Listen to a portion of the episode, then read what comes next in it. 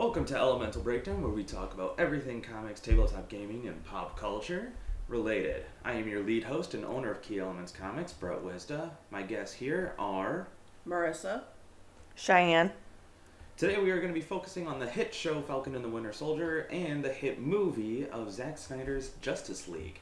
Uh, follow us on Facebook and Instagram at Key Elements Comics for potentially more information on these, uh, as we will post uh, some articles, clips, you know, stuff like that. Um, so let's start with the Falcon and the Winter Soldier. Uh, big things there. Uh, anything you guys brought up as far as, or anything you guys want to bring up as far as like to start off? Well, they revealed the name of the U.S. agent, Yeah. John Walker. Um, Just a normal guy. So, um, yeah, John Walker uh, is who they introduced. Yeah. Um, he is. So he actually goes through three kind of different phases of Captain America. He starts off as Captain America, or technically in the comics, he starts off as the Super Patriot. Uh, then becomes kind of like the Captain America, and then goes on to being uh, U.S. agent. Oh, so Um, they're they're basically. Do they call him U.S. agent now? No, right as of right now, he is Captain America. Okay. Okay. This is probably during the time of when he is uh, really supposed to be this kind of like stand in for Captain America. Uh, what Captain America w- really wasn't. Yeah. Um, this kind of uh, one article I was reading, they said it perfectly. He's kind of supposed to be more of this like patriotic villain. Yeah. You know, he very much is this character who I mean, USA even in for everything. Two, Yeah. like you really see that he is ironclad about uh, when he tells Falcon and Bucky, you know, to Mm-hmm. be like, if you guys are gonna help me, stay out of my way. yeah. Uh, but yeah, so, uh, and last episode I did talk about, and I did make a miss kind of uh, calculation on when he was uh, introduced into the comics. He was actually introduced in the comics around 83. Okay. So I know I said probably around, I think I said 20, 30 years. It's actually probably closer to 40. Uh huh. Uh, so I mean, it's early in this like in the TV show, so I don't want to put too much judgment on him. I mean, even though I do have a bunch of judgments on him, I want to give him a chance, but at the same time, he's just too cocky. Yeah, like I think that It's was one really of the things that too cocky. well, that was like one Yeah. of the things that me and you were talking about when we were watching it. Is like it's almost kind of like a game to him, Exactly. you know. But and Like he- I'm playing Captain America. right. Like this is a part for him to play. Mm-hmm. Uh, It'll be interesting how it, it plays out. Y- Exactly. Like I don't want to guess too much, and because it is episode two, but it's like I want to see what happens. But even then, you can still see a little of potentially where he's going to go, like forward wise, because looking at even just his fight scene on uh, on the trailer, if you really notice, all he was really doing with the shield Just throwing it. yeah, throwing it at targets. That's all it got. And you know, that's like yeah, it probably takes a lot to throw that shield, Yeah.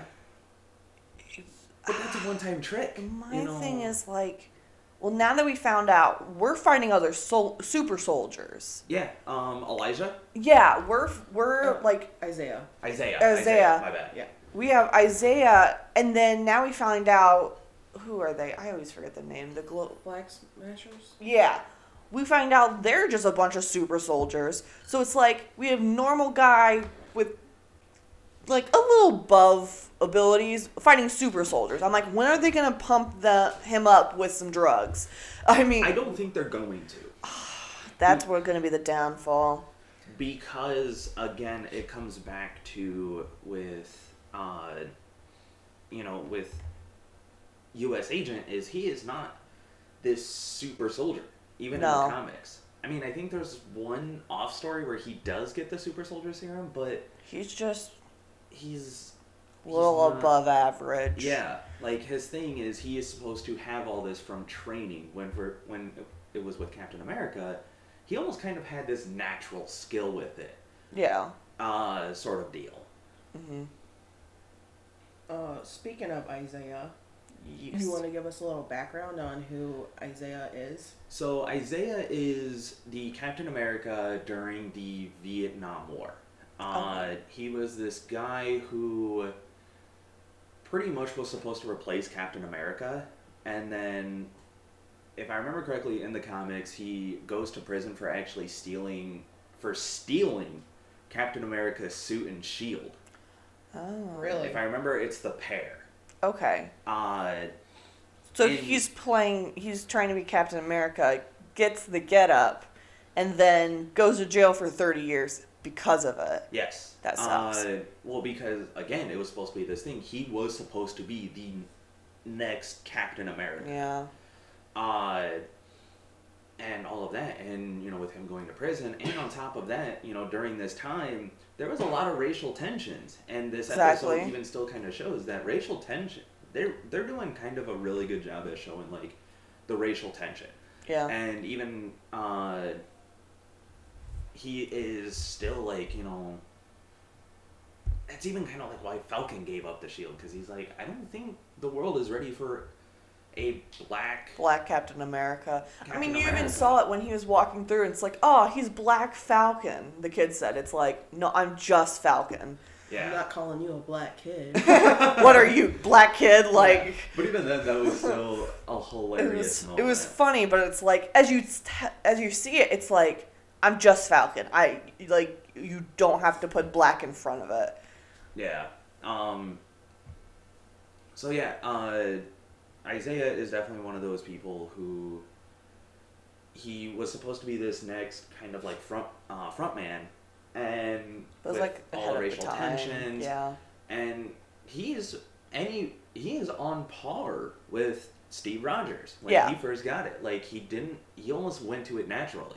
Hmm Uh, you know, and even like in the show, they talk about how he went toe to toe with Bucky because of his experience and because of this super soldier serum. Yeah. he almost made it seem like he could take Bucky. And, Yeah. and he defeat ba- he him on basically his did, own. he basically said like Yeah. I can take you down.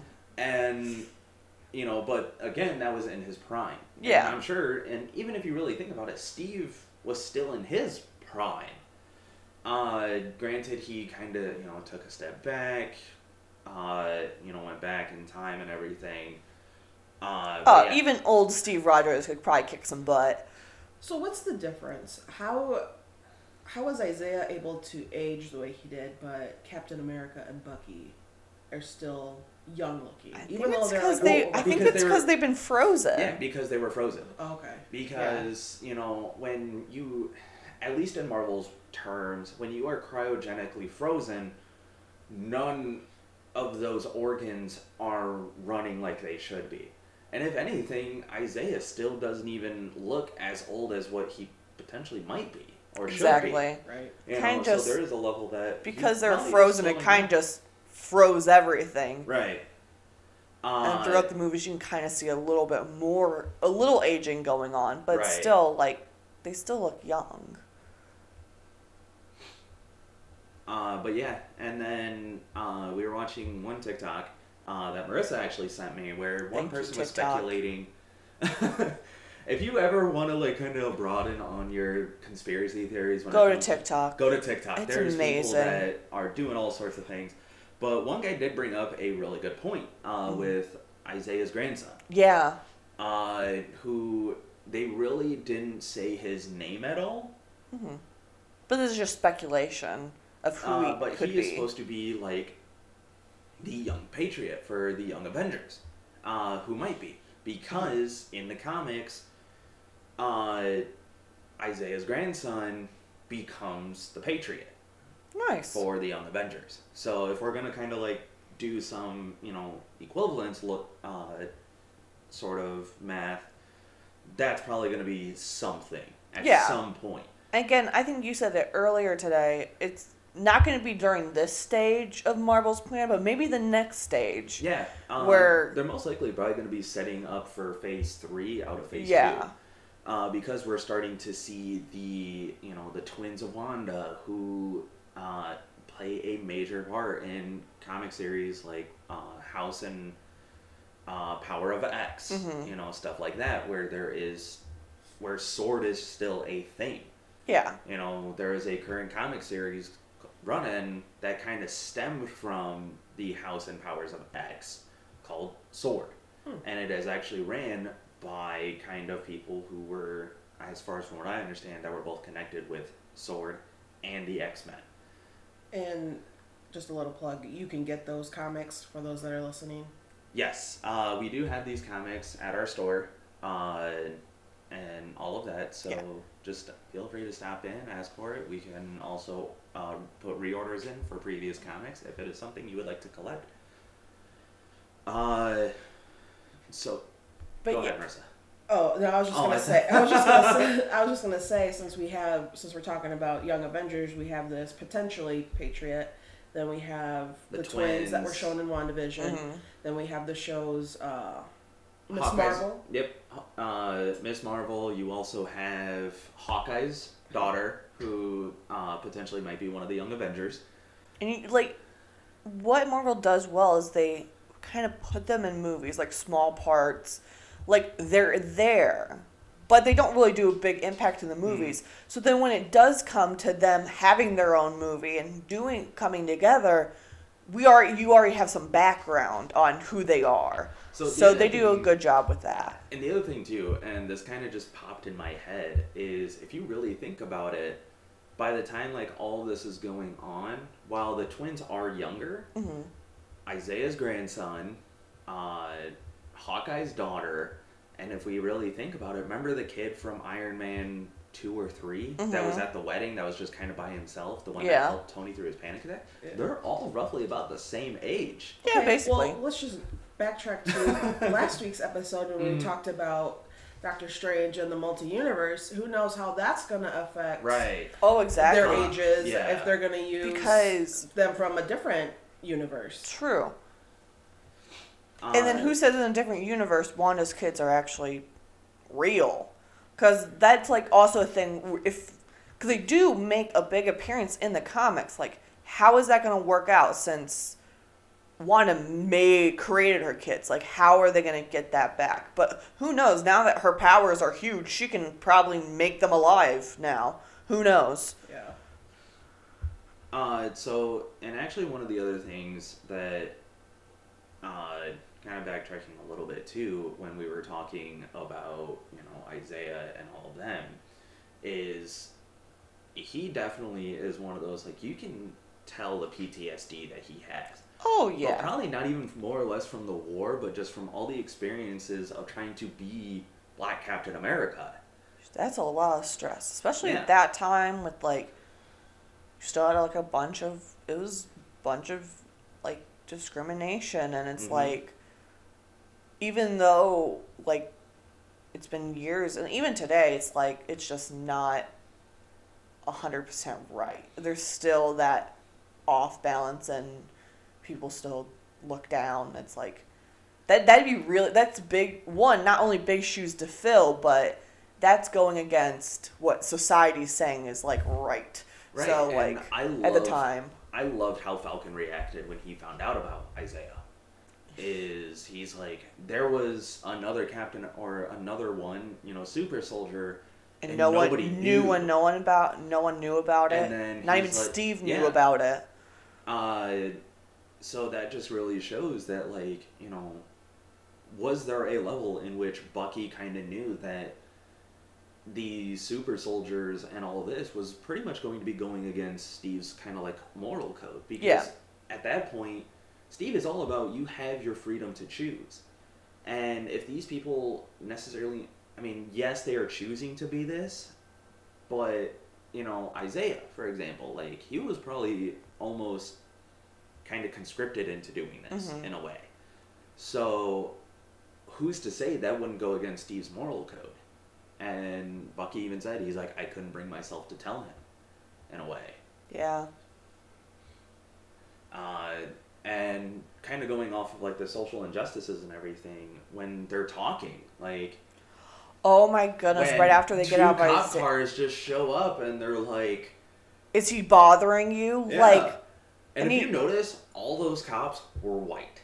yeah, and you just look. He looked at him, and he's like, "You don't know who he is." He's like, "Oh, I didn't recognize you without the wings." And then once that happened, it completely changed around. This like, "Oops, sorry." Like And the sad thing about it is that's that's what that- happened. That's the world that we live. Yeah, in. That's the world that we have, What like- happened? Like that was almost a, or that was a moment that, like, if you really think about it and you look into it, that was a very real moment. Exactly. Like like they were both kind of mad in the street, but of course these cops were like, "Oh, is this black guy bothering you?" It's like, "What the fuck?"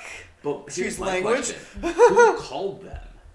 They're probably just driving around and then just happened upon the fight and was like, "Oh no, I mean- poor white man." Yeah, I mean that's one of those. That's kind of one of those things of going into. We're probably never gonna find out, and us even trying to think about it or talk about it.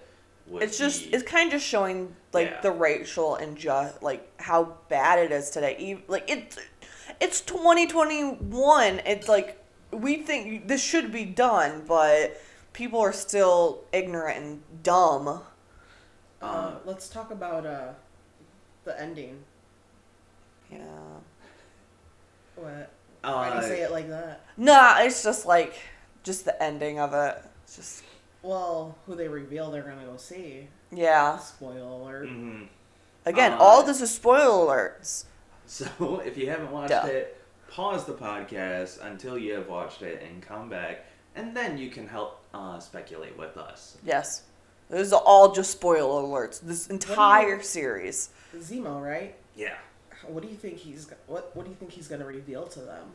Who knows? It's gonna be Hopefully- hard to say because he did know all of Hydra's uh, secrets. He like had the Bucky book. Said. Yeah.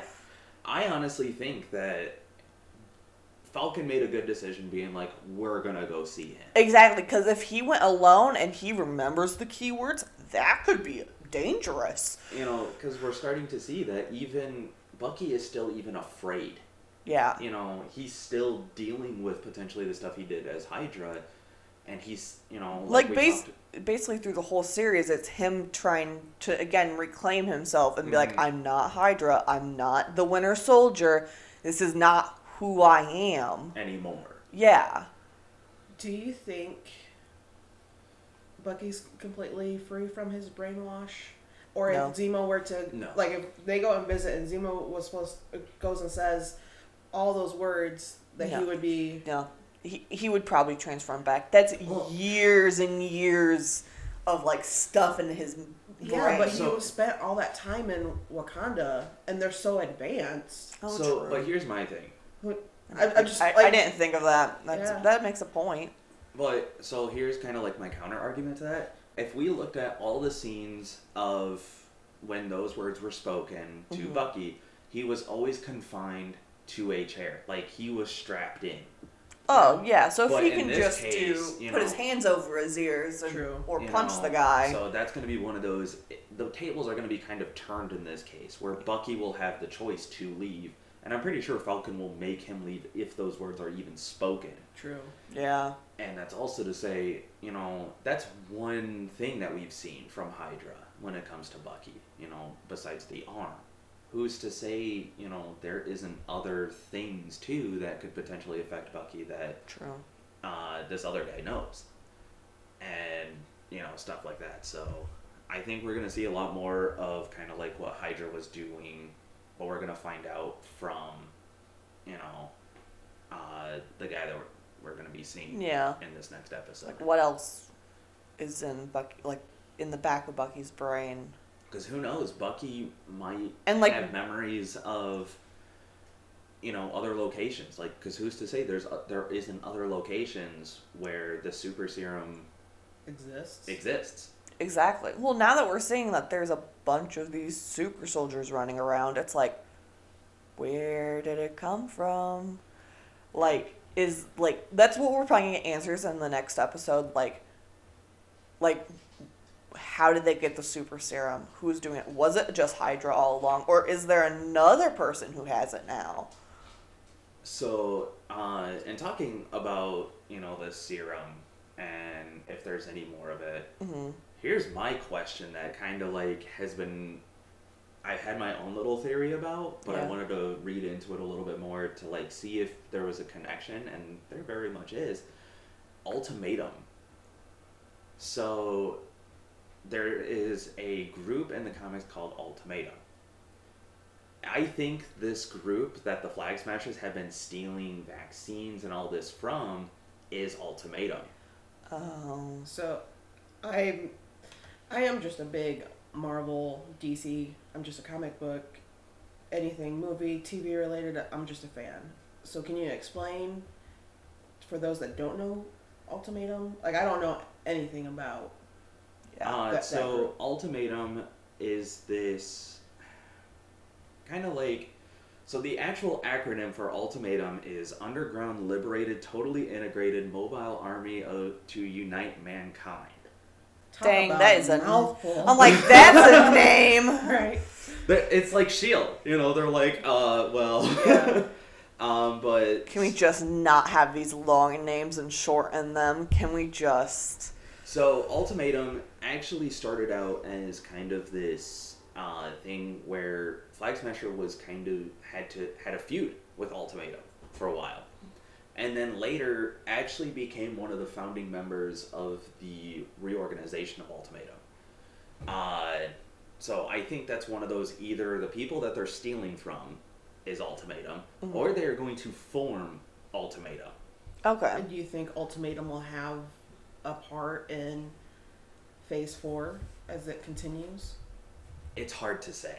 Uh, because if they don't do anything about Ultimatum in this series, we might, you know, we might see an age where they are having to deal with all these different, you know, groups that, uh, you know, potentially try to come together. hmm Um, but yeah, so and here's the other cool thing about Ultimatum is they have a really so when Ultimatum gets restructured uh, by Flag Smasher, they actually engage a feud with guess who? Deadpool. Hmm. So I think this group is actually going to be something that we might see more with an X Men side of things. Yeah. Oh my Then- goodness! Please look at another Deadpool. Oh yeah, we're, we're not going to see anything Deadpool though for a couple years. Sadly, come on. We gotta What u- was it? we I gotta saw- use Ryan Reynolds up. And I saw uh, a timeline. Let me pull it up. Deadpool three. They they it's still in development. They don't even have like a a release date yet. I'll give you a release date. Just like now. Do it, please. Also, can we give Deadpool a unicorn finally? Come on. But yeah, so Ultimatum in reality is both a kind of group and an event that happens. Okay. Uh, so kind of just like I'm not a huge Marvel person, so like I really only know the overall name for Yeah. Ultimatum. Uh, so a lot of the things in Ultimatum are, uh, you know, where we see, how do I want to put it? In a sense, a lot of people die in Ultimatum, Dang. and a lot of them fall more under X Men. Okay. So it might be this thing where they're introducing Ultimatum, you know, from the Captain America side because Flag Smasher is more of a Captain America villain. Yeah. You know, but he does have ties to the different ones like Moon Knight, uh, Punisher, stuff like that too. So this is just like an introduction, because I mean, Marvel just got the X Men back, so this may be like an introduction, and then maybe their next phase three, they're like introducing it, and then combining it with the X Men, like making Yeah. their own movies. Please don't mess them up. But and that's kind of one of my things that does scare me a little bit is if you look at you know what they've introduced in WandaVision, what they've introduced in Falcon and the Winter Soldier, and what they're potentially going to be introducing in some of the you know Loki and some of these other shows, are they going to be putting too much on their plate to have to deal with? You know, kind of like what DC did with their movies. Uh, with, you know, Batman and Superman. pumping out way too much, Yeah, way too fast, and then the of quality goes down. Right. Uh, They're doing quantity over Yeah, quality. but the difference between Marvel and DC is though Marvel's been building this universe since 2008. Oh no, when was Incredible Hulk? or the uh, Incredible Hulk released? Prior to that, but you know, to give you a good estimated idea, 2008 with Iron Man. Yeah. yeah, So I don't. I think they know how to navigate it well, True. and I think they got a like lot we of said last- resources. and like we said last episode about the red herrings, maybe it's just they're putting in these Easter eggs for us Mhm. to chase, to so we can sit here and cons- uh, have conspiracy theories about you know what's Yeah, going to right. happen. And then they have the option of putting it in or not. They could just be like, "Oh no, we just threw it in there," or they can be like, "Yeah, that was a thing." yeah. Uh, but yeah, so and the other thing too is if we're also looking at you know the red herrings and all that, you know, we watched one about WandaVision off of TikTok once again where they were talking about how Dottie is potentially another witch, uh, one of the top three most powerful witches Could be. uh, you know, probably a nice Easter egg. Uh, a lot of things kind of do in line with her being this other witch, but once again, I think it's another red herring. Yeah. I The- highly doubt they're going to bring out this another big kind of like Avengers Endgame team up with people that haven't really had huge parts. And my thing is like, if she was the witch, another witch, and right after she got out of the spell of Wanda, wouldn't you think she would have did something or? Unless she like doesn't know she's a witch yet, but Unless she's a witch in another universe. true. Just saying. Who knows? Darn Again, multiverse. honestly, Marvel puts these things in and then they put it in just in case. Just in case they want to do something with a bunch of witches. Well, and then honestly, they can be like, yeah, we don't want to do it. well, they've already. It set wasn't a big themselves thing up to do. to do a lot more with Agatha. Like you do not set up a character like that to be like, oh, if things start going down, I know right where to find you. I want more of her. I want her to be in every movie. Please. Oh, I don't care. gonna play a part in the. I don't care. Exactly. I don't care what she does. I want her to be there. I love her to death. Especially if you put her theme song behind everything she does. Like honestly, I want that's how Marvel introduces her the second time. You just have that background music, and I'm like, I want it so bad. I'm this Uh, close to making it my ringtone. But yeah, we have like you know, like Marissa, you said, the biggest thing is how many red herrings are we looking at versus how So many, many. are they actually going to set up Yeah. for future endeavors? Yeah. Um, Marvel likes to have options. Yeah, and that's one of their best traits too. Is they pick and choose what they want to go, and they always have other ones to fall back on. Yeah. Uh, too, in case if they're ever like, oh no, we need content, but we want to, we still want it to be. How do I want to put it? Relevant. Yeah. you It's like, yeah, like who's this random guy they're putting up? Oh, he was in the background and did this in this movie. Like they're connected, but honestly, it could like they could with the Young Avengers. It's like, oh, it's just uh, Isaiah's grandson. He was there for like two seconds, and it's like, but now if they do come up, everybody's gonna be like, oh my goodness, he was in the Winter Soldier. Yeah. Uh, but yeah, and that's the other thing too is they could also play it off perfectly with time frames too. You know, Yeah. being like, yeah, he didn't really do much in between this point and you know when he was in Falcon and Winter Soldier, Mhm. and you know when he if he makes his debut in a movie or something, it is going to be like, well, this is what he was doing. We're probably going to see flashbacks because Marvel's also really good about doing those flashbacks. You Yeah, know, about certain points. They're and good. everything. and we saw that in Wanda. We saw that in WandaVision a lot. Right. like know. basically just showing her history and it was really nice and they do that a lot with like they did that with bucky and like what he went through with hydra and they Right. I- and I like that's the kinda like backstories. the It- primary point that yeah. I make with their flashbacks is Bucky. You It know, adds he's- so much. Uh, but yeah, so I think that's really like the major points of the Mhm. second episode.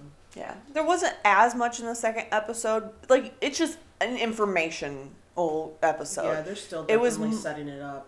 it, it was a, like we had that one fight scene, but then you you learn more about you you just learn more about everybody a Oh, little bit, and it sets another it up. thing, Red Wing broke. The one, uh, one of the guys Oh, tore yeah. Red Wing up. Yeah. Evil. So I wonder how Sam, feel, Sam feels about that because like Very upset. Yeah. You know how much effort he got to make a new one. Well, that's the other thing too is not only is Red Wing gone, but he then finds out, you know, a couple scenes after that he that Captain or John Walker and his sidekick, what Power Star, Is that is that his name? Did they reveal his name? I don't know his name. he I must have missed they it. uh, revealed his uh, like code name. oh, I'm pretty sure it was Pow or Power Star. or something another sidekick. Is there in the comics? Yeah, so uh one second, let me I just want to He's look it like up the real. Sam in the situation. Mm-hmm. Very much trying to mirror the Captain America Falcon. Yeah, exactly. I'm like it's just like the same. Yeah. Oh, I've just Uh, yeah, so Hoskins Battlestar. Sorry. Battlestar. And That's a cool I just name. loved uh, Bucky's reaction the minute he heard that. He's like, "Stop the car! This is ridiculous." Yeah. Uh, but yeah, so like they tracked Falcon and Bucky through Red Wing. Red Wing. Yeah. They're like, oh, it's U.S. government, Yeah. Dang which it. even shows kind of like he's this. You know, John Walker, Captain America, is kind of like hmm he's kind of using the bureaucracy to his advantage. Yeah. And Captain America never really did that. No. You know, He was always I'm gonna do it by myself well with my own. Like- Yes. yeah. Uh, and the also thing too is he he showed he kind of went along the more lines of my actions is what's going to convince people. exactly. John Walker is like bureaucracy, using it against you. Exactly. Also, a thing that I just thought of. Um, when we were just talking about him and John Walker, I was just like, early in the episode, Sam called Barnes Bucky, and he's like, no, that's not happening. Like, Mm. yeah, Steve called me that, but we got like so much history. Mhm. And then John called him Bucky, and I'm like, oh my goodness, is there a fight to go on? It like you just saw in his eyes. You could almost It see that it did sting a little it bit. hurt him so. He's like, I'm so like if they weren't in front of a police station right now, I'm surprised he didn't like just punch him, cause like he's just like, oh heck no. Yeah. You took his shield, you took his all that. You don't get that. You know what? Uh, this John Walker kind of reminds me of. He reminds me of Home, uh, Homelander, Highlander. Yes, he Uh, does. uh, from the boys. I think it's Homelander. Is it Homelander, yeah. Homelander. he kinda he, do, he does of- give me that vibes, Yeah. like, like not like I'm- creepy like, but like I'm a superhero, yeah, so like, you know you you have- like, to what I say. you have to. thing. That's what it is. It's just like You know, that again, cockiness and that. using that bureaucracy against people. Yeah. Uh, How do you find us? Because we, used your things, and yeah, that also does a thing. Now that there is no Red Wing, how are they gonna find them? But then there's probably other ways. I'm sure Awful, awful people. Falcon knows enough because you got to think how long has he been, you know, working on uh, Red Wing enough to where he, if he really wanted to, granted it might be harder to find the parts, but I'm sure if he finds some sort of access or anything to be able to get the parts that he could use for Red Wing, he could rebuild. I'm Red like, Wing. can we just crash into So- Stark and even though Stark's not alive or anything, but you know he got some of that stuff left. Well, I was yeah, I was just about to say, Sam's the one that built Red Wing to begin with. or did The government built Red. No, the government is the one that built Red Wing because that was his suit that he used when he worked for the military. He just improved it. yeah, he just made improvements and everything, and you know we see in episode one where it's the whole point where he's working on Red Wing when they're in that square. And it's like, oh, why don't you just send it to, like, there's people to do that. He's like, every time they touch it, you just mess it up. Yeah, there's always glitches. Like, yeah, he's like, I have to do it. I know what I'm doing. Yeah, uh, and that's where Just the connection. you know, we kind of see this point where Red Wing was a part of Falcon. Yeah. And yeah, they made jokes and everything. And even Bucky's like, I'm sorry about Red Wing. Oh my goodness. Uh, when Bucky jumped out of the plane, Yeah, and he was like, you know, I got that on camera, right? I'm just like, and it'd be so funny if they actually like go to old Steve, like even if it's just a small like back thing, and he's actually just showing him the video. Yeah. I'm like, that would be so funny. and you know, everyone like they really give off this mentality between Bucky and Falcon that they don't like each other. I think it's one of those there's this level of where they still are friends because they crack jokes at each other. Uh But I think when we were watching it, it's like what you said. It's like There's- new best friend versus old best friend. right. Like, it's just like that. It's their tension. Like, we both know Steve, but it's always like, who knows him more?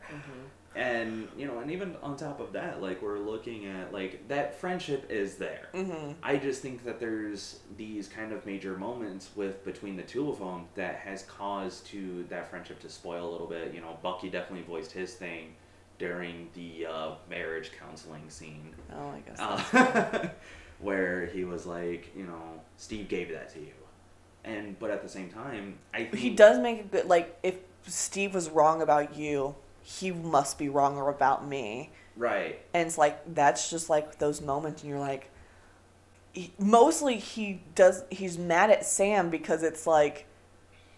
It's proving to himself he's like, what happened if I'm just bad? What happened if I'm never gonna be good? Yeah. And that that's what's hurting him. That's what's making him mad. Is because he's like, if he was wrong about you, he's wrong about me, and that just means I'm just awful. uh, and then kind of like with Bucky, especially even while he's like talking to the vic- uh, to the victim's father. You Mhm. know, we saw that flashback, and they become you know good friends, and the dad kind of like sets him up on this date, and he's still kind of like one. He's still in this mode where he's like he's still gotta like cope with the fact that he's 106 years old, but he has to play it off as if he's from this time. You know? Yeah, it's hilarious. And he what references that he read The Hobbit two, three times in the show. Yeah, he's like, yeah, I read The Hobbit When it first. Came when out. it first came out. Like It just shows how old he is. he, he I mean, he's is old. I do like it how he played off when the girl she's like, "How so? How old are you?" He's like you know, hundred he and six. Feels like I'm 106. It's like he is. It's just like but that shows that he's still not even fully coped with the fact of he's in today's world. almost by himself at this point. Yeah, You know. Because before he had Steve, and it's like, okay, we're going through the same thing. But now Steve's old. And now Steve's old. He's living his old life in retirement. Like, now he's doing it alone. yeah. Being, he's out of place in the world. And you know and it's kind of one of those like he can't really go to steve because at that point i'm sure he probably feels like he's impeding on Him living Steve- his yeah, life. steve trying to have a normal life Yeah. uh but yeah so that's like a lot of the stuff that i noticed um Yeah. anything No, I think that covers. Yeah. This this episode was more like a transition.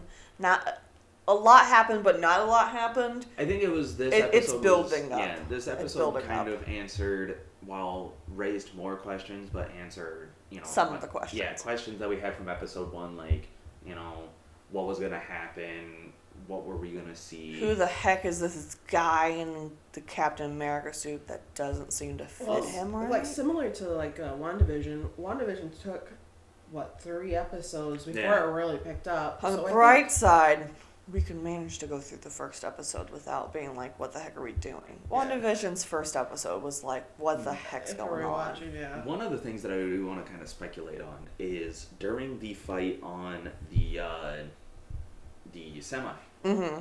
the point where Bucky actually catches the shield rather than John Walker. Like, is there? Do you think there's any symbolism behind that? Um, maybe. I mean, what that brought up is when that brought in mind in Captain America Winter Soldier when Mm, he was fighting against him but didn't know it was Bucky and then he caught it and just stared at him. yeah. Like that's what brought into mind. But to me, that was. To me, I was afraid Bucky wasn't gonna give him back the shield, just grab it and run. Like, It could be maybe the symbolism that we've seen how John Walker doesn't fill out the suit the way Mhm. Steve Rogers did. You know that It symbolism may of I'm not supposed to be Captain America. Mhm. Maybe that's kind of what it's.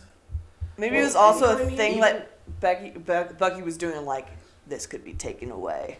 Well, and even like when John Walker is talking in his interview, you know, he says he's like, you know, I've been following Captain America's career very closely.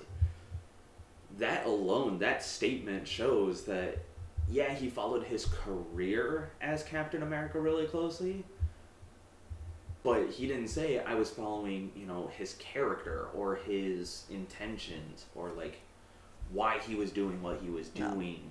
He, it's like, uh, but I really do think it's kind of this thing where, uh, I don't know. They it was a long enough, a small enough scene, but long enough of a scene yeah, that part of me felt like there was probably potentially some symbolism behind it. maybe. I liked Uh, how, with that scene with that interview with Good Morning America, I thought that was hilarious. But that we kind of got a background on who the heck this Mhm. guy is. It's like, okay, like, he seems like a nice guy. I think we're kind of a little picky on it because, and that's even what you said is, I think it was like an article or a post or something. They're like, we hope you guys don't hate him because I don't think he's awful or that he's gonna be bad. I think he's just gonna be in the way. Yeah, like a Like he's he, yeah, he's Yeah. just trying to do the best he can, but he gets in the way. And that's the other thing too is uh, I know I'm probably looking way too far into this scene, and it's kind of one of those. At least just with how I kind of see it is the scene where not too long after like Bucky catches the shield, but how easily John Walker just throws the shield away. Granted, it's to save his friend, But he just threw it on the ground. I'm just like, oh my god, look at all those scratch marks they have to get off. But like that's my thing though is you know he's so apt to you know just throwing this shield around. He doesn't actually use it to the advantage. It's and just like the minute he loses that shield, he gets a he gets his butt kicked. yeah like straight up. you Because know. again, I was just like, I was like, wait, is he actually a super soldier? Nope, he's just normal, a little above average guy. yeah. I'm just like, So like he thinks being you know like again be, this part to play is being Captain America of oh I'm just gonna toss my shield in every which direction. But woohoo. you gotta have the martial arts skills to back that up. If you don't have it, I'd say Captain America Winter Soldier, he does not like miss leg day. like, come on. Uh, I saw another thing that come up. I saw a post online and it was like like why do you think he's the uh, Sam's the new Winter Soldier? It's like everybody's like, "Oh, because Captain America did it." And they zoomed in. It's like, "No, we really know the reason." It's like Sam does have a nice butt. Uh, yeah, We America's- we ne- we we need a new America butt. yes. Uh, but yeah, so those were just like small little intricate because the reason why I brought those scenes up is because even in WandaVision, you know, we had these tiny little scenes that at first Didn't you mean anything. Yeah, it didn't seem like they meant anything. And then we're like, "Oh, they Yeah, mean stuff." Right, you know, uh, Sparky dying, you know. Oh, uh, Sparky. What were the some of the other scenes where you know her where he was cutting into his concrete wall. You know, small stuff, but we kind of realized that this led up to a big thing. Yeah. Uh, did. And it was Agatha. It was Agatha all along. That should be the intro to the podcast. and I'm pretty sure that's copyrighted. It is copyrighted. No, I meant Play- like you singing it. Oh, yeah, no, because the words themselves are. Yeah, please, please don't sue us, Marvel. We're just, we're just having fun. We're fun. just friends. Uh, Yeah, we just love that song. But yeah, like out of all the small scenes, those were definitely the two that like stuck out to me. Yeah. Because like they were small enough, but like I said, long enough that they're like. You could have Make them done. handy. You could have done without that little part, Yeah. uh, and all of that. So, um, I think we'll learn more in in the next episode. yeah, I mean, every episode we're gonna learn more. We're gonna Yeah. have questions answered, but we're also gonna have a crap ton more. Uh, We'll have questions. more questions Yeah. until it's finally the end, and then we're like. But even then, we're still not gonna have all Oh the yeah, questions because then they go into movies. um, I don't know. Is there anything else? Because Not we. that I Nope. can think of. I'm good. Okay. Uh, so we're gonna kind of backtrack a little bit. You know, well, not really backtrack, but we're gonna flip to the other side of DC. Uh, you know, because Marvel's doing these TV shows, doing you know, Finally, DC. in between their movies. Uh, Spoiler alert: If you haven't Yeah. watched it, watch it now. Pause the podcast. And if you are local to Wasion, definitely stop in because we pretty much play the new Justice League at least twice a week now. Yeah, and we'll put it Um, on. Yeah, and you know we have no problem showing you know doing movies because that's just stuff that we play normally in the store anyway. Uh, but yeah, so we are looking at the Zack Snyder's edition of Hash- Justice League. Hashtags. Spoil alert. Yeah, Yeah. hashtag Spoiler Snyderverse forever. Bring Um, the Snyderverse back. Um, Unite the spite the Snyder Justice League. I want more. I want more. I want more. I want more. He should just do all the movies. Please, DC. We love it. Uh, but yeah, so a lot of stuff happens in that It's four-hour so movie. It's so so good. Granted, gosh. they broke it up into eight parts. Six. Six. Six chapters and then an epilogue. Yeah, so I, feel like the that. epilogue showed a lot, but we'll get to that. Let's kind of go chapter by chapter, uh, and kind of just cover a lot of stuff. So first chapter was uh, where we see a lot of what happened to the boxes.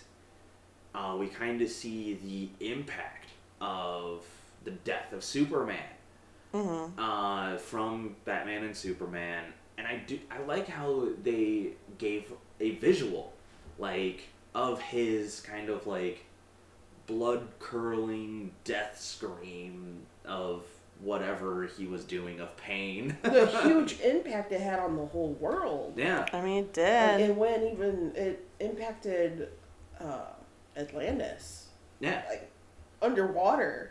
yeah. Like we see it, you know, with go from you know Atlantis, it goes to the Themyscira. yeah. They uh, have, they have names for the chapters. The first one is "Don't Count on It, Batman." Oh, and we did it. So yeah, Yeah. and that's where we see That's the first the kind of big thing called. of uh, Aquaman, where he kind of chases down Aquaman, Yeah. and he's like, I think part of me honestly feels like they, uh, they really kept kind of a lot of the scenes from the original for that. I mean, they added a little bit more time in between, like the talk uh, between Bruce Wayne and the village.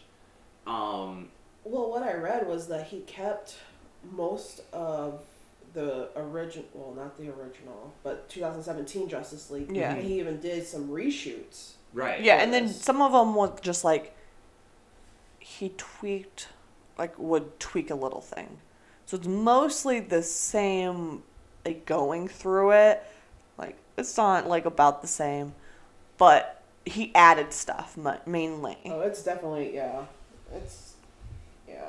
But uh, yeah, and we also see, isn't it uh, during Don't Count on It, Batman, where we see a lot of the stuff between like uh, Themyscira and Wonder Woman, that kind of whole like where she goes and because in the original they kind of made it to where she kind of just knows the story of what happened, but doesn't really give how she knows or I why. think that comes part two. Does it? I know what you're talking about. Where Because I know that was like one of like the next kind of follow things because it was the whole thing after the box and Themyscira gets taken and cracks, and oh my god! Actually, talking about that scene real fast. Mm-hmm. Holy crap! We actually got to see like the level of power that the Amazons have, their expertise, and their willing of to sacrifice. we sacrifice. have no fear. yeah, you know they oh my gosh. their level Yeah. of sacrifice for the greater good. True. You know? Like we're gonna die. Like, and I honestly got goosebumps when, uh, during like when you know they were like, "We have no fear," and the uh, hammer wielders, Yeah. you know, But Just think though, all the little girls or young young ladies who watch it, how Mhm. they'll feel hearing that, seeing Yeah. these powerful women right, right, chanting that together in unity, like Yeah. we have no fear. Like hmm how how great for And young girls. It's nice. And that was the, definitely one of the biggest things that even just throughout this entire movie, you know, we see that constant kind of like female empowerment. You know, Mhm. uh, he did an awesome job at touching on that. That's great. Uh, but yeah, so after Themyscira, they kind of go and talk about, or kind of go on to show where they, you know, send the arrow of Artemis uh, to Europe. And like, you know, there's one person who will know, and that's Wonder Woman. And so now Yeah. we actually get to see where she goes into that little like tomb to learn the secrets, you know, to learn what happened with Darkseid. And now we get a concrete kind of like evidence of how that fight went down. Uh, and even then, they kind of expand on that fight a little bit more. You know, they draw it out a little bit, you know, and all of that. Uh, then, you know, after kind of that, we go to, oh, what was next? Part two. Yeah, part two of Age of Heroes. Oh my gosh, the fight scene. Mm-hmm. Which one? oh my gosh, when All of Age them. Heroes, all the original Age of Heroes when there was no Atlantis in the water. Right. Uh, yeah. Um, but yeah, like that was, yeah, that was definitely. That was everything. Mhm. Seeing the Green Lantern, a Green Lantern, not Hal Jordan, but a Green Lantern. Seeing the gods fight. Mm, Oh my gosh, it was you just know, great. and that kind of also goes back to where like there was a time where Ares and Zeus were fighting side by side. When in the Wonder Woman it became a whole thing on like, you know, Ares was just kind of by himself. And one of the questions that really brings up, and I don't know if we're ever going to get an answer for it, is, you know, because in Wonder Woman during World War II, Ares still exists. Does Zeus still live? They never really touch on that, but we do see, you know, Zeus very much alive in that fight. We see Artemis uh, very much alive. Can't remember how many other gods that we saw. oh my Uh, gosh. I think those were the big three Yeah. that we really saw.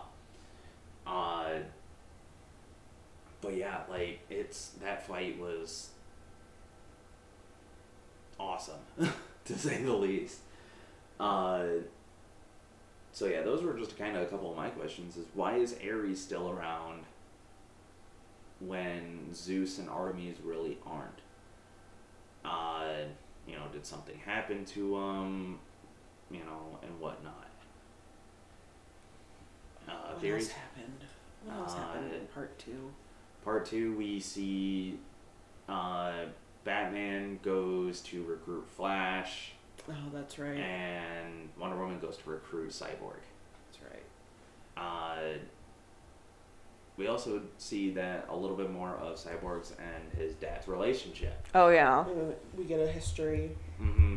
on all that, on how Cyborg is created. Mm-hmm. And Can that's you, can you imagine the intellect of his dad? Oh, what's his name? Vic, not Victor's dad. What's his dad's name?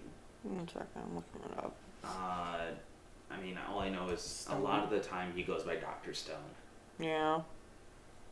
But to to know, to be able to harness the power without any like knowledge that there's this alien race. Mm-hmm. And well, and that's the thing too is Cyborg co- does cover that. He's like, it was dumb of him. It was dumb of him to do what he did for a selfish reason when he didn't know what the consequences were. Yep. But at the same time, you know, that's where they brought up of the whole, uh, where they kind of like realized that it's been woken up once before, and Darkseid and his army didn't come then. Yep. I may 'Cause Superman was still alive. I may Right. botch this. His name's Silas? Silas? Silas. Silas. Silas. That's Yeah. right. Uh, I botched it. but yeah, so there's definitely that, like you know, where we see Silas, you know, the history of Silas resurrecting his son, and how much his son kind of despises him. A little bit, because it's like, you know how much he's going through? He's like, why? Like, I mean, that would be so hard. Like, you died, so now you kind of have to hide yourself from everybody and hide who you are. I mean, you do finally see at the end that he's like, I'm not going to Well, hide anymore. But it's like, and he, he has to hide who he is. He needs to hide in the shadows. It, it kinda almost got to look at like when Superman dies and he gets brought back. hmm Victor Stone dies and he gets brought back. When he's brought back, at what level is it really, Him. you know, Victor Stone to a point where the machine kind of has to fill in the rest of the memories for him? Yeah. Yeah. It's like, why was I brought back not really to live? But now I think after this, he feels like he has some type of purpose. Right, you know, and that's the big thing is, you know, kind of like what we saw Superman struggle with when he got brought back Mhm. is he had to remember who he was and had to remember his purpose. Uh, Exactly. you know, because one of his things was he's like, they brought me back for a reason. I gotta go find out Yeah. why. Uh, but yeah, so And that scene, though, yeah, uh, having to bring him back and then them fighting. Because, I mean, you're brought back from the dead. You're going to be confused and angry. And you saw that in Superman. He's like, what is happening?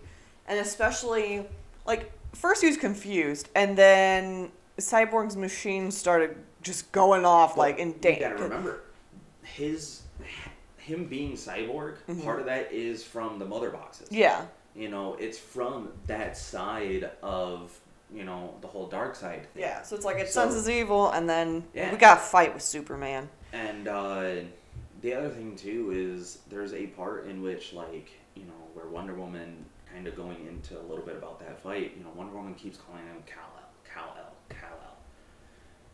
He's not Kal El. Yeah. The only reason he is Kal El is because that's what his dad named hi- his biological dad named him. Mhm. But when in reality, He's Clint. he he's Kent. Kent, sorry. Shoot. Kent Clark. Uh, so I think it's I'm just gonna get those- so many comments. Just it's- I mess up, Just y'all. Ripper, guys. Just Ripper and people, Uh, I'm bad at what I do. But yeah, so we're starting to see that happen, and kind of going back to Victor Stone to go chronologically as best as we can. Of, I think him coming back, there was that level of. He died with a little bit of sadness because he thought his dad didn't love him enough. But when we he kind of comes back, Well, I think resentment too. Like, yeah, like I think it's this thing of, you know, you didn't love me enough when I was normal. You just brought me back for kind of like your own selfish. so That way you weren't alone.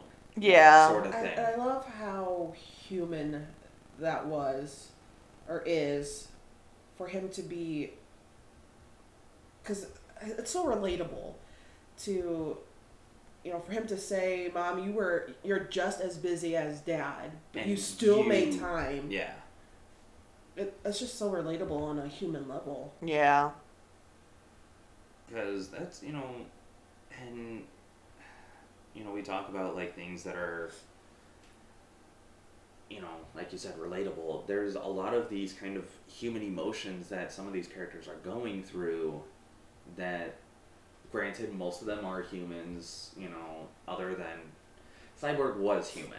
Yeah. Wonder Woman, she's an Amazon, she's Just a super, superhuman. you know, and She's a different breed. Oh You know, gosh. Batman, he's human. He's Flash, just rich.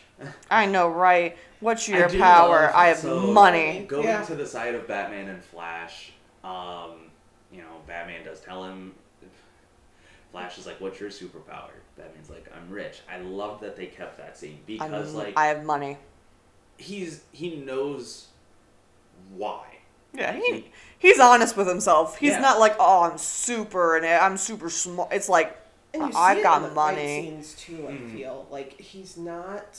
He's able because of his, what is it, jiu-jitsu background. Just- yeah, he's Just his able- martial arts. yeah, yeah, martial arts background. You, but it's not like when Superman or Wonder Woman are fighting, where you see the the villains fly. Mhm. Yeah. And when he punches, it's just a couple feet.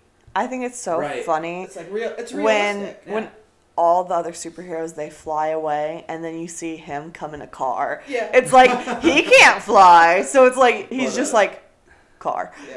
yeah, and It's you know, hilarious. and like what you were saying with uh, like the realism of him being a human versus you also got to look at like if you look at the fighting techniques. I mean, Wonder Woman is like that mix of like you see the spectrum. Mhm. You see Batman who is mortal, normal human. Granted, he is very, you know, like he takes very good care of himself, you know, takes good care of himself. He knows, you know, took so many different martial arts, fighting styles, and made his own pretty much from them because you see this level of expertise where his, you know, his life and death situation is here, but his expertise to try and make up so he increases his survivability is, you know, up here, you know, way higher. Then you have Wonder Woman, who is that equal, you know, she has Amazon training, can't, she's not invincible, but, you know, they equalize each other out for her survivability to what she needs to know for her survivability. And then you have Superman.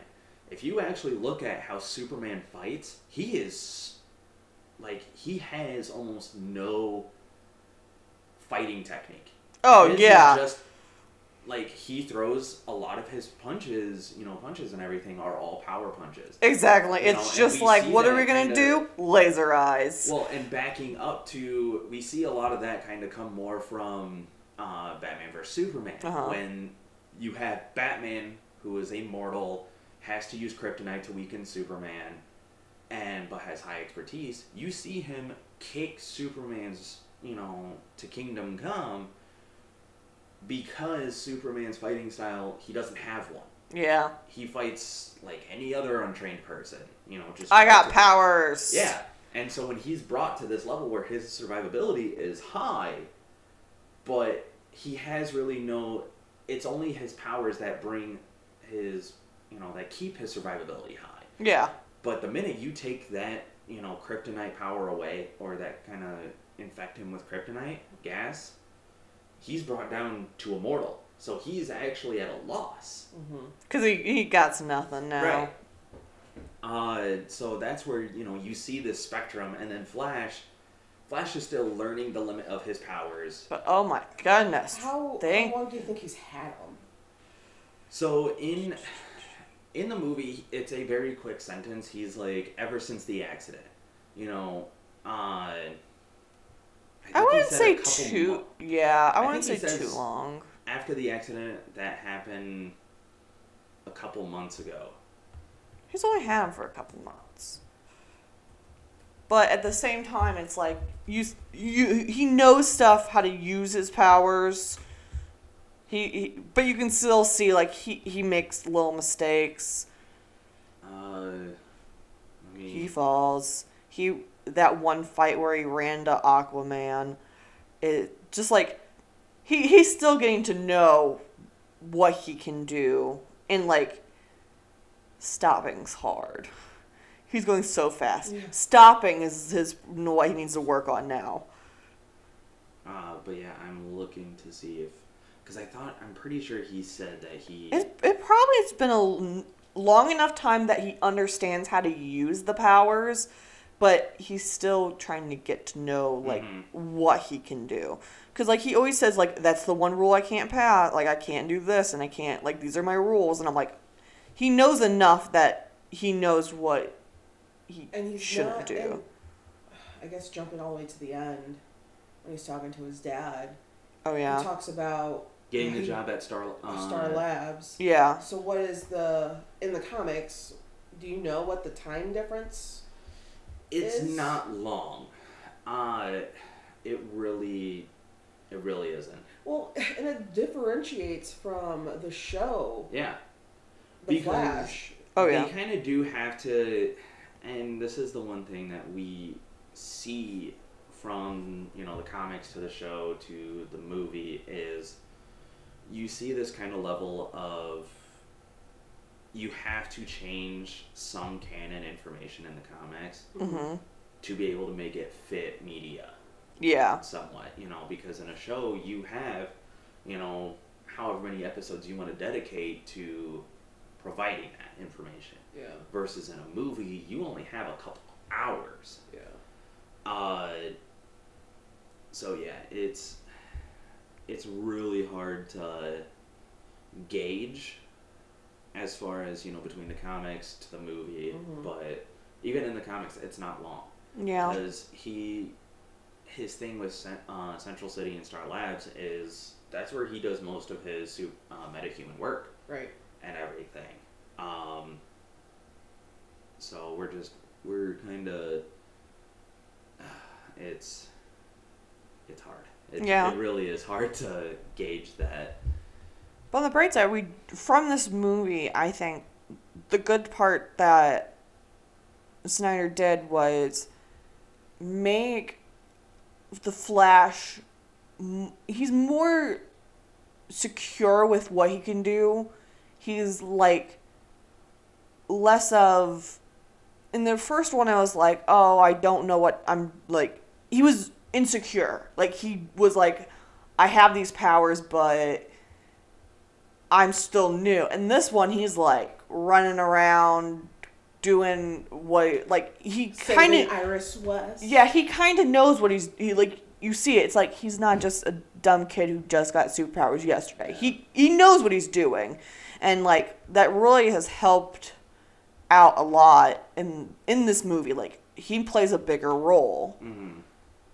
especially at Well, the and end. that's the one thing that like we've said before is you're going from the Warren cut to Zack Snyder's, and they kind of changed his overall like his demeanor of the character.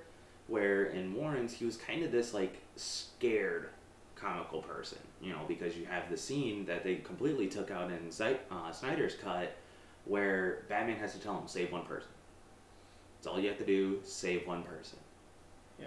you know so there's a level in which he had to be convinced to help people to get past that fear and we see in the snyder cut where he is you know He just goes zoom, for zoom, it. zoom you know to a point even where part of that building is falling down and you see him tap into this speed force to the point where he's pushing these you know rocks out of the way Mm-hmm.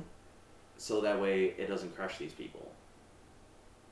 Uh, and that's the other thing too. I think Cyborg is a little judgmental Yeah. of Flash because of his kind of inexperience with his powers. True.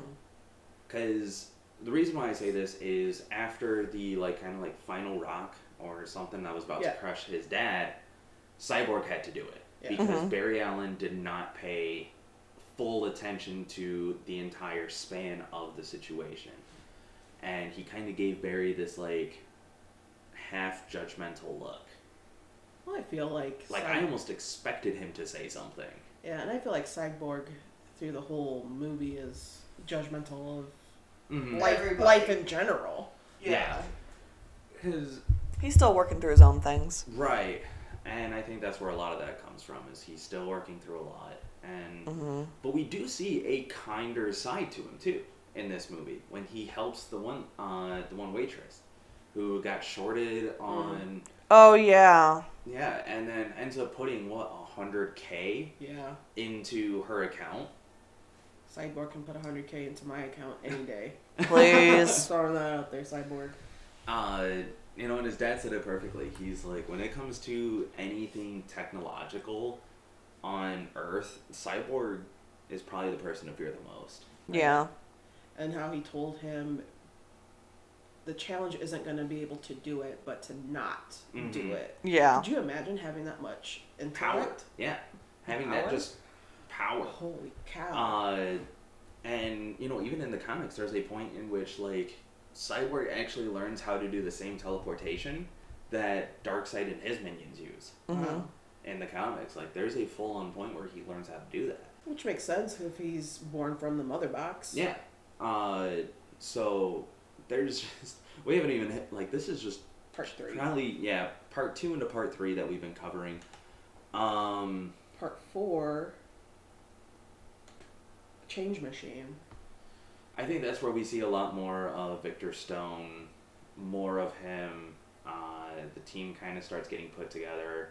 That's where we see kind of like the whole Stryker Island Yeah. scenario happen. Yeah, and uh, Arthur Curry, he he Mhm. shows up, and then they decide. Well, Batman brings friends to the Batcave. Yeah. Dude, the look Oh on my- Alfred's face. Yeah. All the people and like I love the flashes. He's just like, he's just. yes, This is awesome. His So- interaction with Alfred was great because he's like Hi. waving really fast. this is Alfred. I work for him. Yeah. It's it's hilarious. Uh, the other thing too is I love Flash's little like uh, comical scene up on the roof after they talk to Commissioner Gordon. Yeah. He's like, "Oh, they just vanish." How rude. oh. Yeah, that's Um, rude. Um, well, bye. Bye. Yeah. I'm like it's hilarious. and Commissioner Gordon doesn't even really seem to all that phased. He's just like when it he's like, happens. How many? How many are? there? Yeah, like that's the only part that he was like, Wow, there's What? more than more superheroes. right. Uh, so I think that was kind of the two biggest things. Well, uh, one another big thing is this is where Arthur Curry kind Mhm. of calls out Cyborg, like, "How do we know you're working for us?" Right. And then Cyborg gives us uh, background on how his dad got a hold Mm-hmm. Right. of the mother Mhm. and all that stuff. Um, I think this is also the point where they also do figure out they're like, hey, we gotta resurrect Superman. And That's like the beginning. Yeah. That's where they plan how Yeah. how they're gonna do it. And uh, I know this is like I love the little com because Flash in the comics he's very like he makes He's very funny. you know, comments and everything. Uh, and he's like, I know we're all thinking it, but I'm not gonna say it. So who is? And nobody wants to say it, so Cyborg just projects Superman. I'm just like that. I'm like, yep, Nobody's gonna have to say it if it's projected. Exactly. uh, but yeah, so I think that was probably where we see the beginning of the plan form of. I think that was probably the major part of ch- the Change Machine. hmm Uh, all the King's Horses is Yeah. the next chapter, where the plan for resurrecting Superman is really put in place. Yeah. Uh, they start breaking in, and Alfred really does voice his Concern. concern. Yeah. You know, because that was one of the big things. I don't know if you guys caught it, but that's actually part of an actual saying. With all the king, you could have all the king's men and all the king's horses, and you still might not get the job done. Yeah. Uh, so I think that's where that was more Alfred being more scared for Batman. Yeah. Because he's like, you did it. You did what you needed to do. Yeah. You can take a step back. Yeah. And he even is like, you know, and Batman, that's where he's like, I can't. You know, I needed to do this. I have to do this. Yeah. For us to win, this is what needs to happen. Uh, so, you know, they start putting the plan together. They break into the, like, set of labs. And this is where we see uh, Cyrus Stone kind of actually like this is one of those moments where he really shows his support for his son. Mm-hmm. You know, because they're like, because he He's like it's a finds out that he's like it's a false f- alarm. he's like it's a false alarm, guys. I know it's a false alarm, and he's like, never mind, it isn't a false alarm. yeah. Uh, Just like but yeah, so we definitely see that, and yeah, this is where I think like that kind of like that action really shows Victor. You know that his dad does care. His dad wants him to succeed. You Yeah. know, he's glad he's out and about, and he knows that he's doing more for himself than sitting in that room. Granted, he already kind of knew that the box was missing because he went back and everything was torn apart. yeah, Uh, This is where we see uh, the Flash really tap into the Speed Mhm. Force when he goes back in time. Yeah, like he rewinds it, and that's even the thing too is you only really see him rewind it maybe a couple seconds. Yeah. yeah. But it's crucial couple seconds. Right. So he, at that point, you know, he talks about how he has this rule, you know, of going a certain speed, and he didn't really break that rule. He more bent it because he Yeah. really didn't change a whole lot. He cha- he tied it back just that couple seconds, Just enough. you know, to activate the mother box to resurrect Superman. Mm-hmm. Uh, it's not until later that we actually, you know, where he, He really straight- breaks straight his rule. Says, Come on, Barry, you got to break the rule. You have to go faster than you've ever gone before. And he changes. Well, yes, it's a couple seconds, but It's an important couple it's seconds. a lot bigger than, you know, having a l that couple seconds more to touch a box than it is. Saving the world. Yeah, rebuilding Saving, Yeah. Saving the world. matter as It- is. and like the original one, it's like okay, he plays a small part. In this one, it's like if it weren't for him, everybody would be dead. Yeah. It's really nice. Uh, let's talk about the fight scene in this part. Mhm. Su- There's Superman. Just how he yeah. Superman. Like Oh. you, he you see why they call him Superman. Mhm. He's holding off three people, three metahumans, Mhm. while able simultaneously able to see how fast Barry Allen is moving behind him, Mhm. push off these three people, and then swing at Barry Allen. And only be He's like a he's he's fast, behind. Oh yeah, but millisecond. yeah, the the Flash is faster than Superman, but Superman's at least fast enough to keep up. to keep up. But, So it's like, yeah. and then he can't. It's like when he realized that Superman just looked and turned, he's just like, oh Yeah, crap. He, he was surprised. He's like, darn it, this is all I got. It was just awesome to see like Superman in all his glory. Just why they call him Superman. Yeah. And then when they finally calm down, it's like a different because in the first one, Batman brought out got after to bring Lois Lane there. And this one, Lois Lane just went by herself. She Mhm. saw it. And She she, just happened to be there she, around the area. yeah, because she was going. She's like, I'm gonna go to Well, back to they work. heard the explosion yeah. and everything. And then she's like, the. I know what's happening. And she saw, you know, Superman floating there. So she, it was kind of one of those. She almost had to go see for herself. She's like, I have to know. Yeah. Which good thing she did, or Superman would be really Yeah. or somebody and that's where we kind of, you know, see the what I was saying earlier is where, when she walked up, she didn't say Kal El. She said Clark. Mm-hmm. Yeah. Uh, so, and that's where he kind of like, he almost snaps too, but not fully. Yeah. He like he just knew that he had like she basically she's his kryptonite Yeah. and like like he knew like I can't I'm not going to hurt her like I he knew something was there Well, it just until goes. it clicked. It just goes back to the 2017 one Mm-hmm. where Barry Allen tells Bruce Wayne Mhm. in the Batcave, Lois Lane is the key. Mm-hmm. Yeah. Right there, she's the key to snap him out of. Yeah, But to Superman.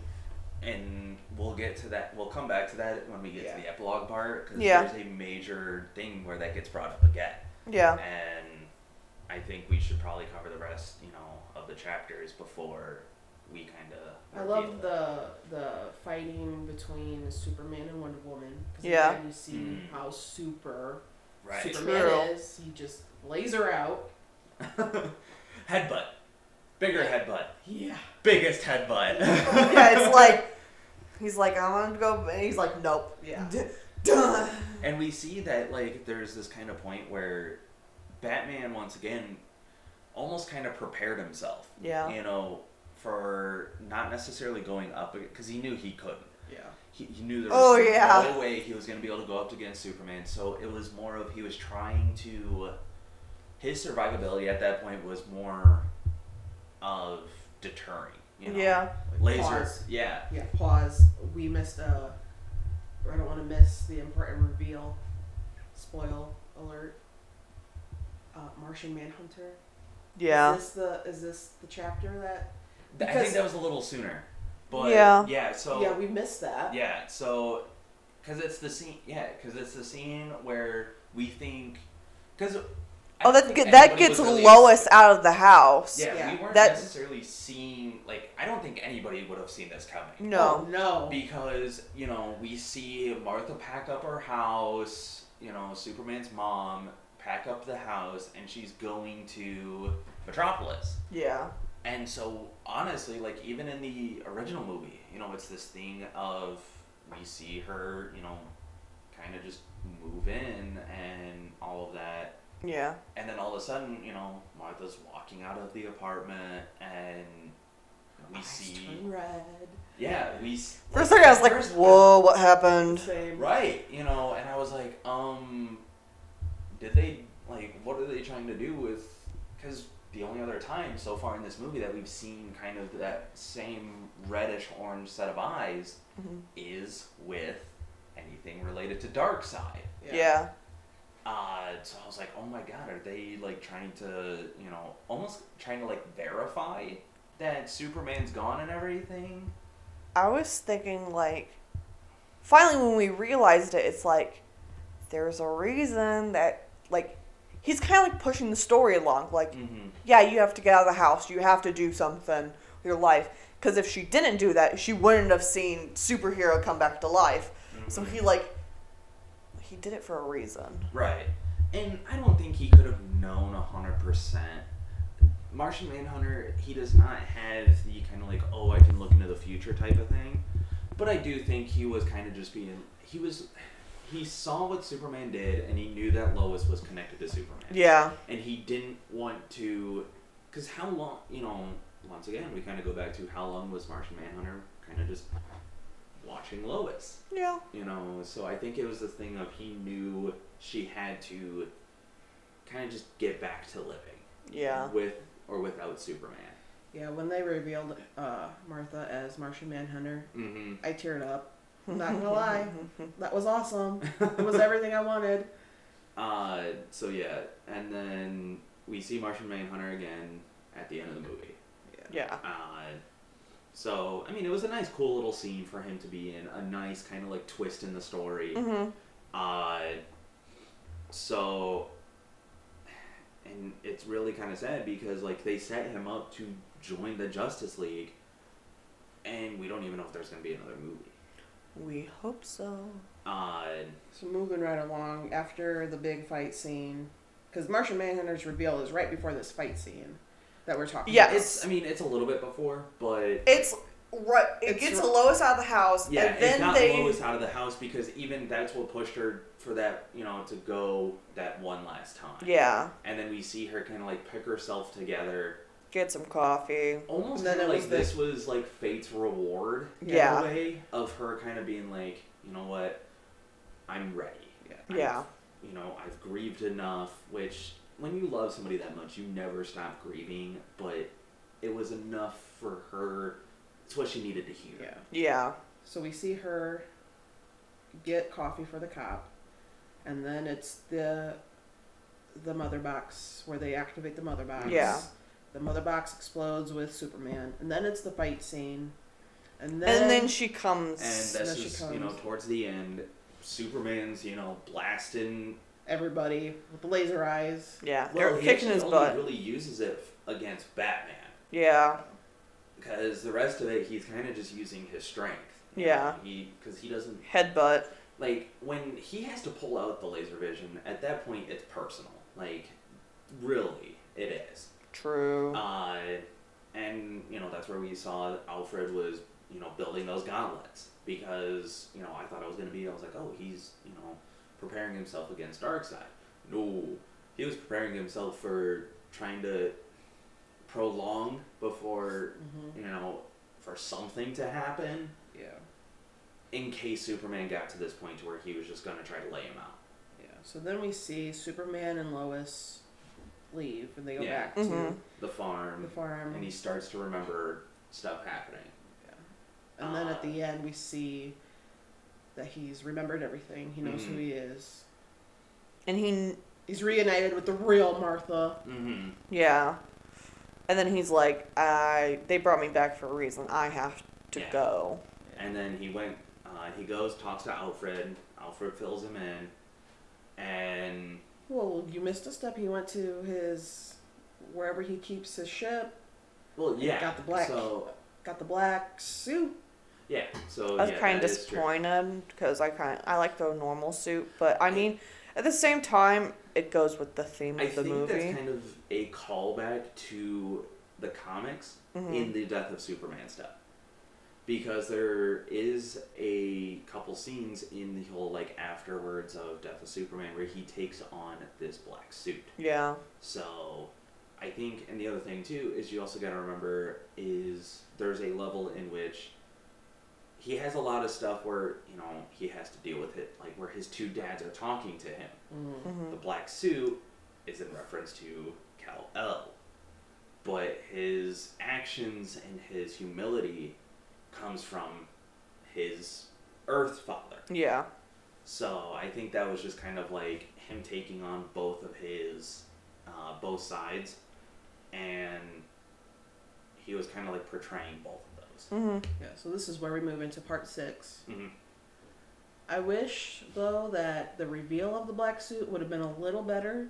I feel like it was just kind of like I'm wearing a suit. I'm wearing I'm wearing a black suit. Mm, I wish the reveal would have been a little more theatrical. True. right. But You still know, I just, I, I, for me personally, I just felt like it was plain Jane. Like, look at me, I'm Mm. crouching, ready to, you know, fly in a black suit. Uh, but yeah, and so part six, you know, we see where he's dealing with this, uh, where he kind of swoops in. You know, we Mhm. see the start of the fight where Batman pretty much goes almost on a suicide mission. Yeah, he goes rogue. Yeah. oh yeah, Uh, you know, takes down the tower and then crashes his plane. Which that's the other thing. Cheyenne was saying she was like, "Oh, of course he crashes his plane," you know, and I was like, I think part of it too is like he used it as a battering ram. yeah, Because you know he uses all the missiles, but at the same time he's kind of flying into it also. Mhm. So I think that's what a major part of it was of why he crashed, and then he goes on the ground uh, by car, and we see the Batmobile versus in the original Batmobile in the original lasts way longer than it does in the Snyderverse. You know, because you're facing other dimensional beings. Mhm. You know, Earth stuff is not going to last as long. oh no, And so we see this uh, car being just shredded. hmm But we see a lot of returning of mo- other scenes that, you know, Snyder kept from Warren of like the uh, kind of like parachuting of Aquaman where Oh, that- he surfboards. Yeah, the One of parademon. them. Yeah. Yeah. it's awful. It's awesome. uh, you know, Batman once again kind of goes into a thing of, you know, where he's kind of just take he's keeping everything else from getting to the main fight, Yeah, and he does a hell of a job. He Mhm. really does. Uh, we see Barry Allen kind of zooming around, you know, trying to into the speed yeah, trying to build up that charge for Cyborg to get into the mother boxes. Uh, trying to think of what was next. Uh, Um, oh, well, one of the big things is Superman swoops in, you know, after Aquaman and Wonder Woman are beating the crap out of, or trying to hold off uh, Steppenwolf, mm-hmm. they, you know, Steppenwolf kind of knocks him around a little bit, and he goes to attack Cyborg, and it's where we see Superman swoop in and just take a full blow axe and not even feel anything. Oh I yeah. loved what he says. He's like Not not, in, impressed. not yeah, not impressed. So what was what was that ability of him blowing on Steppenwolf's His uh, cold breath. cold breath? Okay. Yeah. Yeah. Yeah, it's not used a lot. Like you do see it often in the comics, you know, Mhm. used because Superman comics. There's so many that you do see it used every once in a while. Yeah. But even from the original to the Warren edition to the Snyder cut, in the Warren, he uses it kind of more as like a wind to push Steppenwolf. In this case, you actually see it concentrating onto the axe for him to just go and Hmm. break it. Oh yeah. That's so funny. And Steppenwolf is very much caught off guard at this point, and he just gets wrecked. Yeah. Again, it just shows how super Superman is. Mhm. Yeah. um, you know, then the big, you know, the big scene happens where uh, Barry gets, you know, doesn't get blasted, but he does get He gets sh- he gets shot, and it's like and he's trying to. He's like, "Oh, I'm fine. I I just And what are the chances? I that- just got knocked. My got knocked. And he's just like, oh, it hurts. And what- what are the chances? Like a million to one just- that a parademon would be able to time it just right. He was watching him the entire Well, time, so watch it go they around. just blasting. You know, you I know, had- but like right. for It to was like a low chance, and he's just like, ow. Like I think about it was luck. just yeah. I mean, and that's the thing, you know, that's what really kind of comes that dumb little set of luck that that one parademon had. Really, kind of is what changed the course for you know the next couple minutes of Mhm. the movie. Uh, Barry is trying to use the Speed Force to heal himself. Uh, Which is really cool. Cyborg is like Barry, I need you. I'm ready. I need you. And you know, boom. It's, It's what is it, awesome. unified, Yeah, uni- yeah. The Yeah. synchronization uh, finishes, we all die. And this is where we see the you know Barry Allen being like, "Okay, Barry, it's time to go faster. You gotta break the rule. It's time to go faster than you've ever gone." Flashpoint. Yep. Ooh, Flash, real uh, homage to the fast. Flashpoint. Uh, so you know he fixes the you know these couple because in reality once again it's only a couple seconds Yeah. but it's on a such big It's a critical scale. couple seconds. yeah it's such a like he's literally repairing the matter back to what it needed what it Yeah. was and He's not just the matter. Like we're talking about the whole universe. Mhm. Putting the whole universe back together. So he, you know, gets to Cyborg, touches him. Cyborg gets put into. Uh, I know we're kind of like analyzing this scene by scene, but we kind of almost have to. Yeah. Uh, where he gets sent into the mother boxes to break up the unification. And they really try to get Oh, him with his they- mom and his dad. It's like, like you don't have to like co- you can come with us, and he's like, like that's really hard. And what's great is you see on a human level. I feel like he's healed at this point. Mhm. He's Like, just like, Whatever he, I know what I gotta do. Yeah, and whatever he was dealing with, with the resentment and the sadness of you know his dad and how he he felt his dad was treating him, he now feels whole Mhm. that Yeah. he has people that care about. Him. He's him. like, I'm not alone. Yeah. Yeah, so you know, and Splits the 'em- famous scene or the famous saying that he does say, he's like, "I'm not broken," Yeah, and he splits him apart. with the help of that's the other Superman. He's too. just like, super. God, the symbol, the symbolism. what happened? We not? No. No, it's all good now. Okay. Uh, so the symbolism of where we see uh, like his mom, his dad, and him all next to each other, Uh huh. and he goes to split them apart, and we see that change happen. You know, where they are not. They like almost change into these different beings, Mhm. but you know, with the mother boxes, it's a technology so advanced that it's hard to. Uh, it almost looks like sorcery. So Yeah. It would almost, Doesn't Wonder Woman even say that yeah. when she's describing? Yeah. the So story? I mean, who's to say that you know these advanced, you know, this advanced technology isn't doesn't have this safeguard to do that. Yeah. You know, to try and make you kind of one with it, Yeah. Uh, if you can even get into it. Mhm. So Cyborg splits them up. We see, you know, Steppenwolf dies. You know, Oh, that whole just like, yeah. just like, oh, That's a little gory. you know? yeah, he really does. I mean, and it's not even like the Zack Snyder version is definitely they do take on a little bit of that more gory because we A see darker. full on cut people in half in Yeah. yeah, Atlantis. Yeah. Uh, it's a little more intense, but sometimes that's what you need.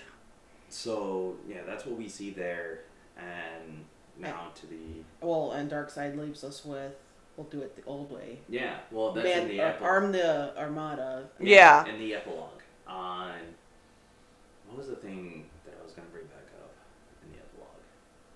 The Uh, nightmare. Yeah, the, nightmare. Uh, so we see, uh, you know, we're kind of towards the end of the movie.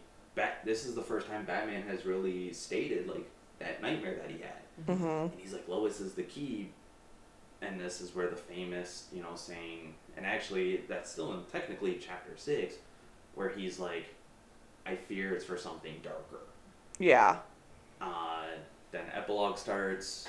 We see The nightmare, which you don't really, you didn't know it's a nightmare until the end, but it's just you see like the Joker's there, and you see. And not just any Joker. It's Jared Leto's. Yeah. I know. Brett was like, I don't think so. I'm like, it Yes, Well, and that was the thing is like a lot of the point they do more of a side shot of him. So I'm like, It's Jared not. Leto has one of those faces where like if you look at him straight and then you look at him from the side, Mm-hmm. he kind of almost looks like two different people Yeah. in a way. And on top of that, you know, he's painted up like the Joker. So Longer hair. It's Yeah. more of the Yeah. modern Joker they've been doing. The longer hair, the makeup's more all smudged. Yeah. Like he looks crazy. Uh, and you know, there's the whole debacle between Batman and Joker, uh, where we see also Mera, Slade. Mhm. That's the thing that caught me off, probably off guard, one of the most outside of the Joker. Because, like, okay, Mera, I can understand she wants Superman dead because of the death of Aquaman. Uh, but again, like, we see Slade there, one of the last few surviving people. And then it kind of pans to, uh, we see Flash, the one that had. Oh, did we skip the part where with Lex Luthor? Was that Oh, before yeah, we- this? Yeah, so. Oh my we goodness! this When is Lex kinda- Luthor How escapes can I, from how can I prison. forget to talk about this? this I know you cried. You said. I did not cry. I giggled like a little schoolboy because for those of you that don't uh, know me, if He you've not been in this shop, loves Deathstroke. I one of my favorite all-time characters of DC is Deathstroke and Green Arrow.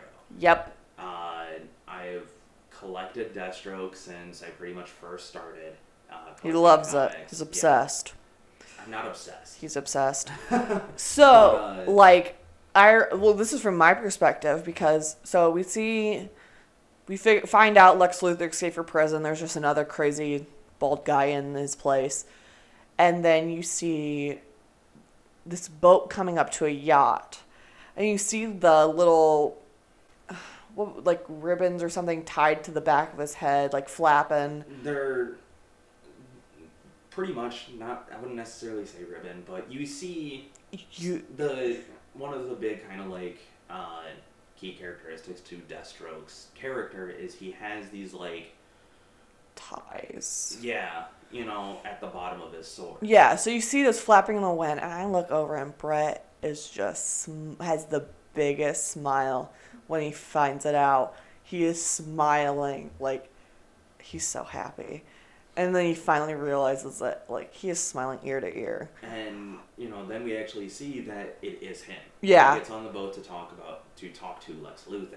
Yeah. And my favorite part of all time is the fact that they made him look. He looks almost exactly like he would in the comics. Mm-hmm. Not the older comics, because in the older comics he kind of took on more of like a bluish and orange look, but in the newer ones he has more. He goes more tactical black Yeah. and orange. Yeah. Uh, he kind of almost looks like the, almost exactly like the Deathstroke from uh, Arkham City. Mhm. For those that have played the game. But uh, so that was great. And then you go to the dream, yeah. because then you get a little confused. You're like, wait, didn't we just see him with Lex Luthor? Why is he with Batman? Yeah. Like, what's going on? And it's like, this is a dream. and we get to the you know where we see cyborg we see flash in the you know costume that we saw in the previous nightmare uh mera is there slade is there and then we have the talk between batman and joker Mm, where uh, it gets brought up that Joker is most likely the person that killed Harley. Because he's like, I swear to God, you know, Harley Mm. made me promise as I was hold, you know, holding her as she was bleeding out that I would kill you, and by God, I will kill you. Um, didn't Joker No. make reference to killing? Nightwing? Well, yeah, I mean, Joker makes a couple references because it's the whole thing. kills a lot of people. Mera is like, you don't know what it's like to lose somebody you love, and Mm-hmm. Joker's like, oh yes, he does. well, it'd be Robin, right? Not Nightwing, right? uh, Or is it's, it- Same person. I mean, Is it same person? Yeah, Technically, it yeah. really is because It's like after he becomes Robin, he becomes Nightwing. It's like him growing up. yeah, Gotcha. it's uh, Jason Todd. Yeah. No, no, it's not Jason Todd. But anyway, uh, so yeah, I mean, if there's anybody that knows about you know losing people that he loves, and even Joker references It's- his parents. Yep. Uh, But so yeah, we Mm. definitely see where Batman straight up says he's like, one of these days, I'm going to kill you. yeah. And Batman wakes up, and this is where we see, you know, he wakes up and he notices something out the window. And I don't like the fact that he kind of nonchalantly walks out to Martian Manhunter, but at the same time, I'm like, Batman's seen some stuff. Yeah, he's just Yeah. like, there's a I'm dude sure flying he's in my not backyard. Fazed by it anymore. Yeah, I mean, like at this point, fighting after fighting uh, an alien race, Mhm. like He's what- just like do you- he's like what next? Like Yeah. he's flying down slowly. He it's not he feels non-threatened. But yeah, so we see that, and it is once again Martian Manhunter. And Martian Manhunter does tell him, he's like, you know, this isn't the end of it, right? Yeah. And Cuz especially in the if you go back to the dream, like the last thing you see is Superman coming Yeah. like destro- like vaporizing them and it's like, "Oh, he found us." yeah, So, that's why he wakes up. uh, It just sucks, man, that we may or may not get a continuation mm, of all this because of everything that we've just talked about and how it sets up for a good universe the mhm. way Marvel has a good universe. right. Yeah. And We may not get it. a lot of like the people that I've been reading, you know, their different opinions about the Snyderverse, a lot of them all agree that because there's petitions, there's people that you know We want more. Even on Marvel's comment section, they're like hashtag restore the Snyderverse, and Everybody's going after it. yeah, Everybody wants so, it. Like a lot of people, you know, that I've been reading have all said they're like, we honestly feel the only way that this will keep going is if AT and T, who owns DC Comics, steps in. mm-hmm. And says we're doing this. Yeah, and who knows? I mean, maybe. Maybe DC and AT and T will give Snyder his kind of like what he's kind of been doing, because if you think about it, the whole HBO Max, you know, to where like they make a set of movies, and then Snyder kind of gets his turn Yeah, because he's awesome at making a much darker version. which is what and, we some, and some people hate that. Yeah, Some people don't like it. So- I love it. they're I probably gonna almost maybe in a way do it this, you know, where the version that they release in theaters is the lighter, not so you know dark tone to it, and then they're gonna give Zack, Zack Snyder the kind of control over like the ones that they release for HBO. Yeah. And you know the more like subscription service uh, based services. You know to do that because they have a lot looser, uh, kind of like control or a lot looser hold Mm-hmm. on. And also, like, stuff. Game of Thrones is on HBO Max. HBO is Yeah. like. Oh, So it's like they can do a lot started. I just started Game of Thrones. I'm, I'm about to. I haven't watched it, so I need to. So uh, yeah, I definitely think that's if they're gonna do it, they're probably gonna do it that way. Yeah, Uh, hopefully. Please do it. You know, but again, we we don't know. But they left it off on a huge cliffhanger with Darkseid saying, "Prepare the Armada. We'll do this the old ways." hmm And then, unfortunately, that's what we're left with, and we don't know if we'll get a continuation. We hope we do. We hope. We want it. Start a petition. Oh, there's already I think I think last the There's so many article I read, positions. the last person counted that there were six uh, that had probably about like three to four thousand signatures each. Wow. So like Please. a lot of people are behind this Snyderverse. They want it to happen. Hashtag Sm- Snyderverse is trending. Uh, so any last minute things that you guys want to cover? No, I think we Uh, covered all of I want more. That's what I want. um, anyway, guys, this was Elemental Breakdown. We are going to leave it off here. Join us for next episode as we uh, cover probably more Falcon and the Winter Soldier and really pretty much anything that kind of goes up there. Uh, Yeah, if 'cause- anything gets released, you know, by next week, we'll try to cover that too. yeah, we got what episode three of hmm Yeah. Episode three. Winter Soldier. Um, we'll keep an eye out on updates for hmm And honestly, we might just come back to you know if bring back some of the other uh, little theories that people have.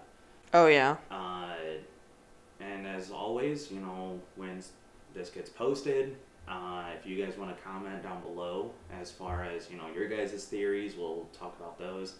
Uh, last episode got posted a little late, so we weren't able to go through your guys' theories on that, but we'll definitely try to cover those uh, theories in episode three. Uh, anyway, guys, thank you for joining us. I am Brett Wista, Marissa. Cheyenne. and we will see you guys and talk to you guys next time. Bye.